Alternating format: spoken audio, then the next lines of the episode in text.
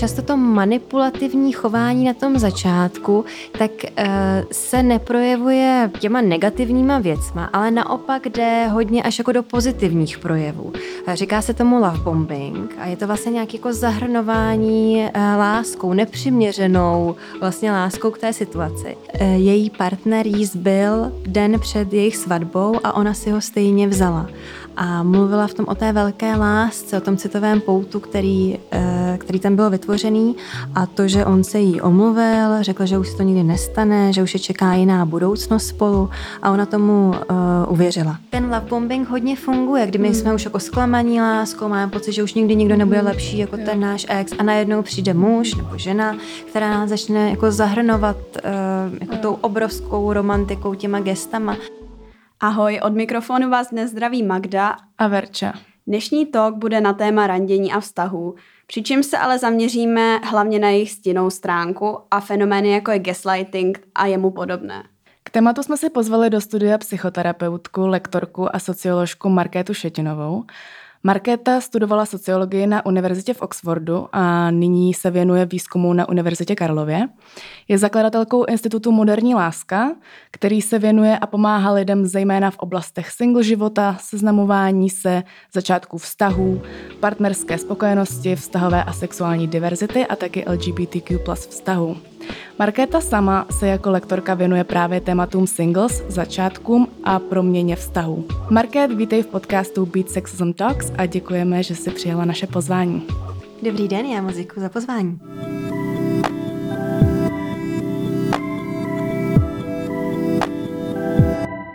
My jsme už v úvodu naznačili, že dnešní talk o randění nebudou žádní motýlci v břiše a růžové brýle, a chtěli bychom se zaměřit eh, právě na fenomén gaslighting. Co to vlastně ale je? Gaslighting je pojem, který kolem sebe asi vnímáme všichni, ať už skrze sociální média, popkulturu nebo třeba i na vlastní kůži. Jednoduše řečeno, je to forma psychické manipulace a citového zneužívání. V takové situaci se vás váš partner snaží přesvědčit o tom, že vaše pocity a vaše vnímání reality není správné a záměrně se ve vás vyvolává nejistotu a pochyby o vás samotném a o, taky o vašich názorech a dokonce někdy i vaší paměti.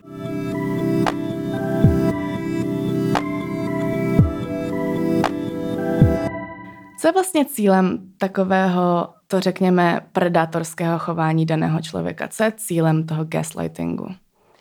Je to nějaký způsob manipulace, a tím cílem, když to úplně zobecníme, tak může být získat nějaký, uh, nějakou moc, kontrolu, vytvořit uh, emoční závislost uh, mezi těma dvěma lidmi nebo na tom druhém člověku. A vy se specializujete právě na začátky vztahu. Je vůbec možné právě takto už brzy poznat, zda má ten druhý člověk k citové manipulaci sklony? Tak určitě to nejde uh, zobecnit, ale jsou nějaké signály, u kterých bych spozornila. A ono, často to manipulativní chování na tom začátku, tak uh, se neprojevuje těma negativníma věcma, ale naopak jde hodně až jako do pozitivních projevů. Říká se tomu love bombing a je to vlastně nějaké jako zahrnování láskou, nepřiměřenou vlastně láskou k té situaci. A já se prostřednictvím svých klientů často setkávám s tím, že někoho poznají, ať už na Tinderu nebo, nebo offline, a najednou ten druhý člověk začne říkat, že jsou láskou jejich života, chce s nimi trávit vlastně veškerý čas, posílá zamilované zprávy, básničky, dává dárečky. A je to vlastně krásný na jednu stranu, ale na druhou stranu jako tak cítíte, že to je trošku divný, že, že vlastně známe se týden a teď mi tady někdo říká, že se mnou chce trávit eh, celý zbytek života. Uh, zvláštní. Takže by se dalo říct, že jsou tady nějaký určitý fráze, nějaký ty red flags, jak se říká. Tady. Jo, myslím, že ten, jako ten love bombing, uh, vlastně nějaký nepřiměřeně velký zájem na začátku vztahu, takže to může být nějakým jako výstražným znamení. Nemusí to být nic špatného, někdy vlastně uh, se to pak překlopí do jako stabilního, vyrovnaného vztahu, uh, ale je to jedna věc, na kterou bych se soustředila. Další věci, které můžou být nějakým výstražným znamením, tak uh, je třeba, když ten druhý na mě tlačí, když nerespektuje moje hranice, když uh, mě schazuje, když uh, vlastně začne dělat třeba uh, když hodně emocionálně reaguje na zpětnou vazbu, je defenzivní. Takže to jsou všechno věci, které když se stanou jednou, tak OK, všichni jsme lidi, děláme nějaký jako přišlapy. Uh, zase já věřím, že neexistuje jedna červená vlajka, ale že je to jako nějaký mix, uh, mix chování, který mi nesedí. Ale ve chvíli, kdy tam vidím nějaký vzorec, nějaký opakování, tak uh, bych to brala jako impuls k reflexi, jestli tohle, tohle randění jde skutečně tím směrem, uh, kterým já chci. Mm-hmm. To je zajímavý, protože ten gaslighting se právě hodně často lidi představují, nebo i já jsem to jako vnímala, že to je opravdu, že už, že ten člověk právě od začátku jenom tlačí a že je jako vlastně agresivní, ale vlastně to může začínat takhle úplně nenápadně a naopak úplně obráceně tou přehnanou láskou. Um, s tím gaslightingem se pojí ještě asi i citové vydírání. Um, z vašeho pohledu, jak se takové citové vydírání projevuje v praxi? Tak na tom začátku to můžou být vlastně takové jako nenápadné i jako lichotivé eh, věty typu uh, budu smutná, když se mi neozve, že si dobře dojel domů, nebo uh, když jdeš ven uh, s kolegy, s kolegyněmi, tak uh, já pláču. Je to ve chvíli, kdy my chceme vyvolat negativní emoce nebo pocity viny u toho uh, druhého a děláme to tímto jako manipulativním uh, způsobem. A jsou pak i nějaké univerzální rady, na které by se člověk mohl zaměřit právě v těchto počátcích, kdy se ten vztah začíná nějakým způsobem formovat?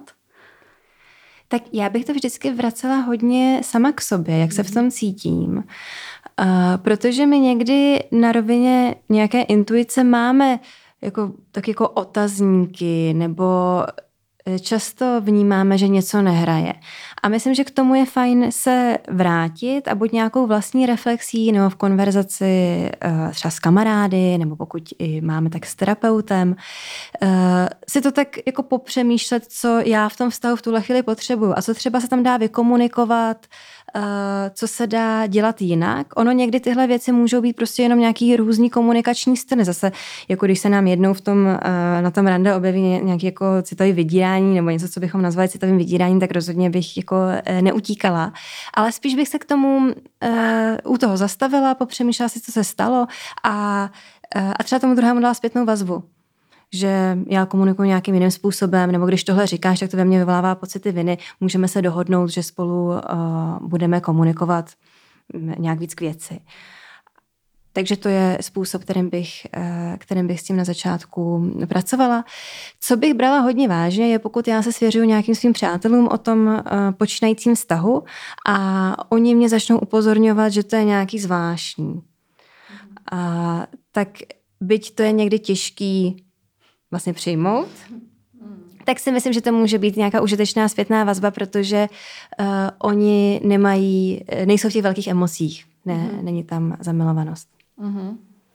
No tohle je hodně častý, že, že, že jako kamarádi něco říkají, ale ty v té jako lásce se úplně no. vůbec neposloucháš. No. Vlastně hodně často potom třeba takhle, když jsme u těch kamarádů, oni se potom diví jako že se tě můžou ptát přece jako, tak proč s ním furt seš, prostě když ti tohle furt dělá, když ti furt něco namlouvá do hlavy, manipuluje s tebou. Um, jak je teda možný, že ty lidi v těch vztazích takhle toxických vlastně třeba i dost dlouho vydrží? Řekla bych, že často toho druhého prostě upřímně milujou. A že e, jako toxický vztahy nebo vztahy, kde se děje gaslighting, nějaká manipulace, tak oni nejsou jako jenom špatný, jenom těžký, jenom náročný, ale je v nich i spoustu krásných chvil. A často právě tady v těch jako dramatických stazích je Uh, je to hodně špatný, ale taky hodně dobrý. A nejsou to jako falešně šťastné chvíle? Taky hot and cold, to je, že jo? Uh, jak to poznat?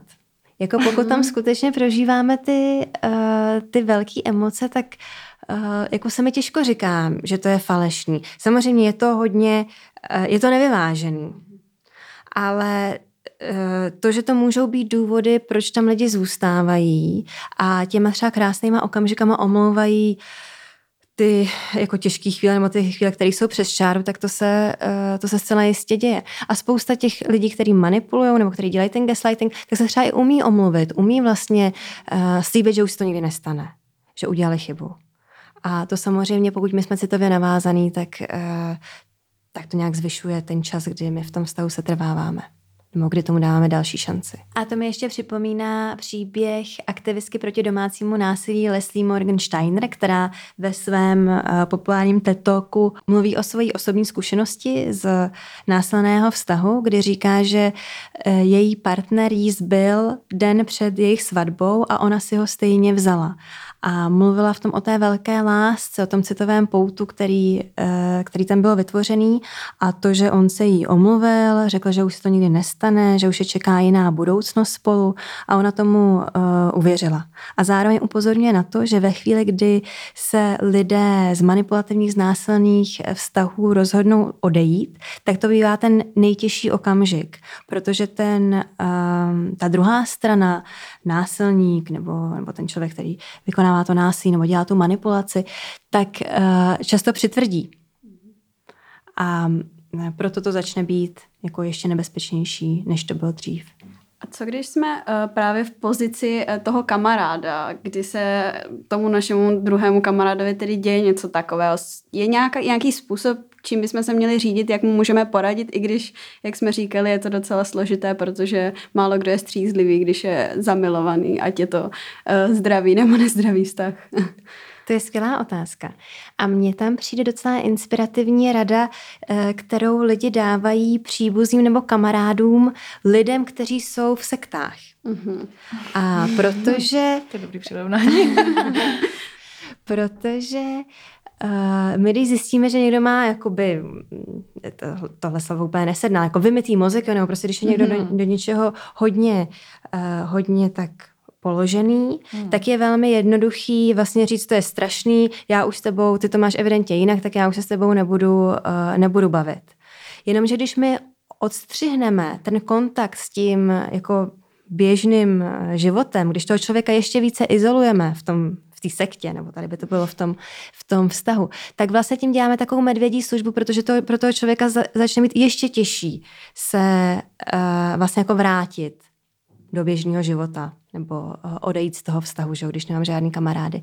Takže uh, já myslím, že nejlepší je zkusit méně radit, více poslouchat, snažit se vlastně spíš, než to nějak jako schazovat ze stolu, že to je šílený vztah, tak se ptát, um, jako proč tam zůstáváš, co je na něm nebo co je na ní uh, dobrýho, zajímavého, jak ti v tom je a zdůrazňovat, uh, že já jsem tu pro tebe. Když budeš potřebovat, tak jako kdykoliv si o tom můžeme uh, promluvit, můžeš mi říct, jako, co chceš a já tě budu podporovat. Vlastně neodcházet mm. z, toho, mm, z toho kontaktu. Ono to jako asi může být i docela nebezpečný potom pro toho jako kamaráda nebo kamarádku, když vy od něj odejdete a už vlastně nikdo další, nebo třeba když jako se kamarádi jenom s váma týká jako příklad, ale když vy vlastně od něj odejdete, tak on už potom nemá ani nikoho, uh, kde by jako ventiloval, co se děje v tom vztahu a fakt zůstane už úplně na pospas jenom tomu manipulátorovi, takže vlastně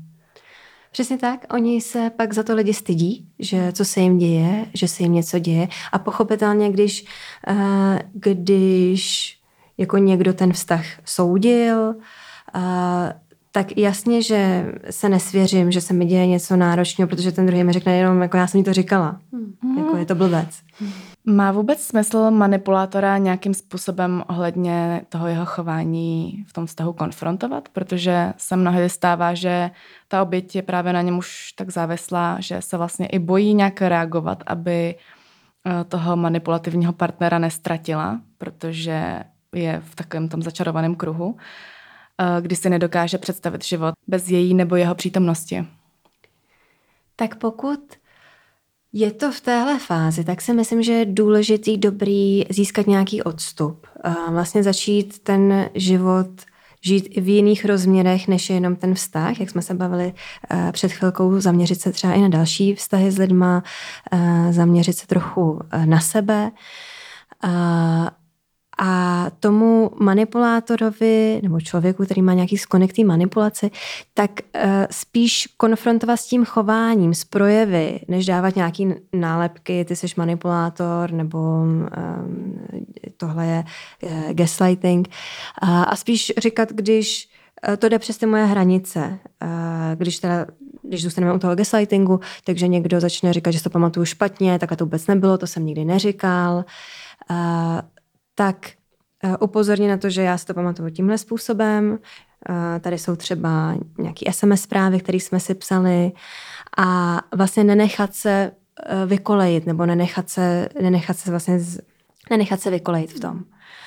A je určitě dobrý říct si o podporu, ať už je to podpora přátel nebo nějaká psychologická podpora, pokud mám pocit, že vlastně to jde do té jako míry závislosti, že se mi Eh, těžko odchází nebo že dokonce nemůžu odejít, tak určitě to je pro mě nějaký jako impuls, eh, že potřebuju posílit sama sebe v tom, abych dokázala eh, odejít. To si myslím, že musí být v každém vztahu mít nějakou jako jistotu, že všechno zvládnu, když tak i sama. No a jak má podle vašich zkušeností potom gaslighting daleko od nějakého už fyzického nátlaku nebo násilí? Tak na začátku vztahu určitě výjimečně dojde eh, k násilí. Na začátku vztahu spíš to bývá právě hodně růžové, až moc růžové, anebo tam jsou nějaké projevy v takových jako maličkostech, že teda ten druhý uh, jako mě schazuje, nebo říká, že nějaké věci byly jinak, že jsem moc přecitlivila, že že možná všechno přetáčím. Takže to, to jsou nějaké jako uh, projevy v těch, v té psychické rovině. A co se násilí týče, tak uh, tak to spíš přichází až, jako zase teď, když to budu hodně zobecňovat, tak až když ten vztah je, je dlouhodobější. Ale to, že se že se to psychické a fyzické násilí nějak jako prolíná, nebo že to, že to spolu souvisí, tak, tak to určitě tak je. Eh, ten gaslighting je prý ještě i hodně propojený už opravdu jako eh, s psychopaty a nebo s narcisy nebo s lidmi, kteří jsou hodně jako egocentričtí. Um, když se podíváme na druhou stranu teda toho vztahu, dá se nějak specifikovat i, jaké oběti se vlastně takový lidé do toho vztahu vybírají? Tak já věřím, že jsou to lidé často citliví, v nějakých třeba zranitelných životních situacích, třeba po těžkém rozchodu, dejme tomu. Můžou to být také lidé, kteří kterým imponuje vlastně jako charisma nebo jistota toho, mm, toho druhého.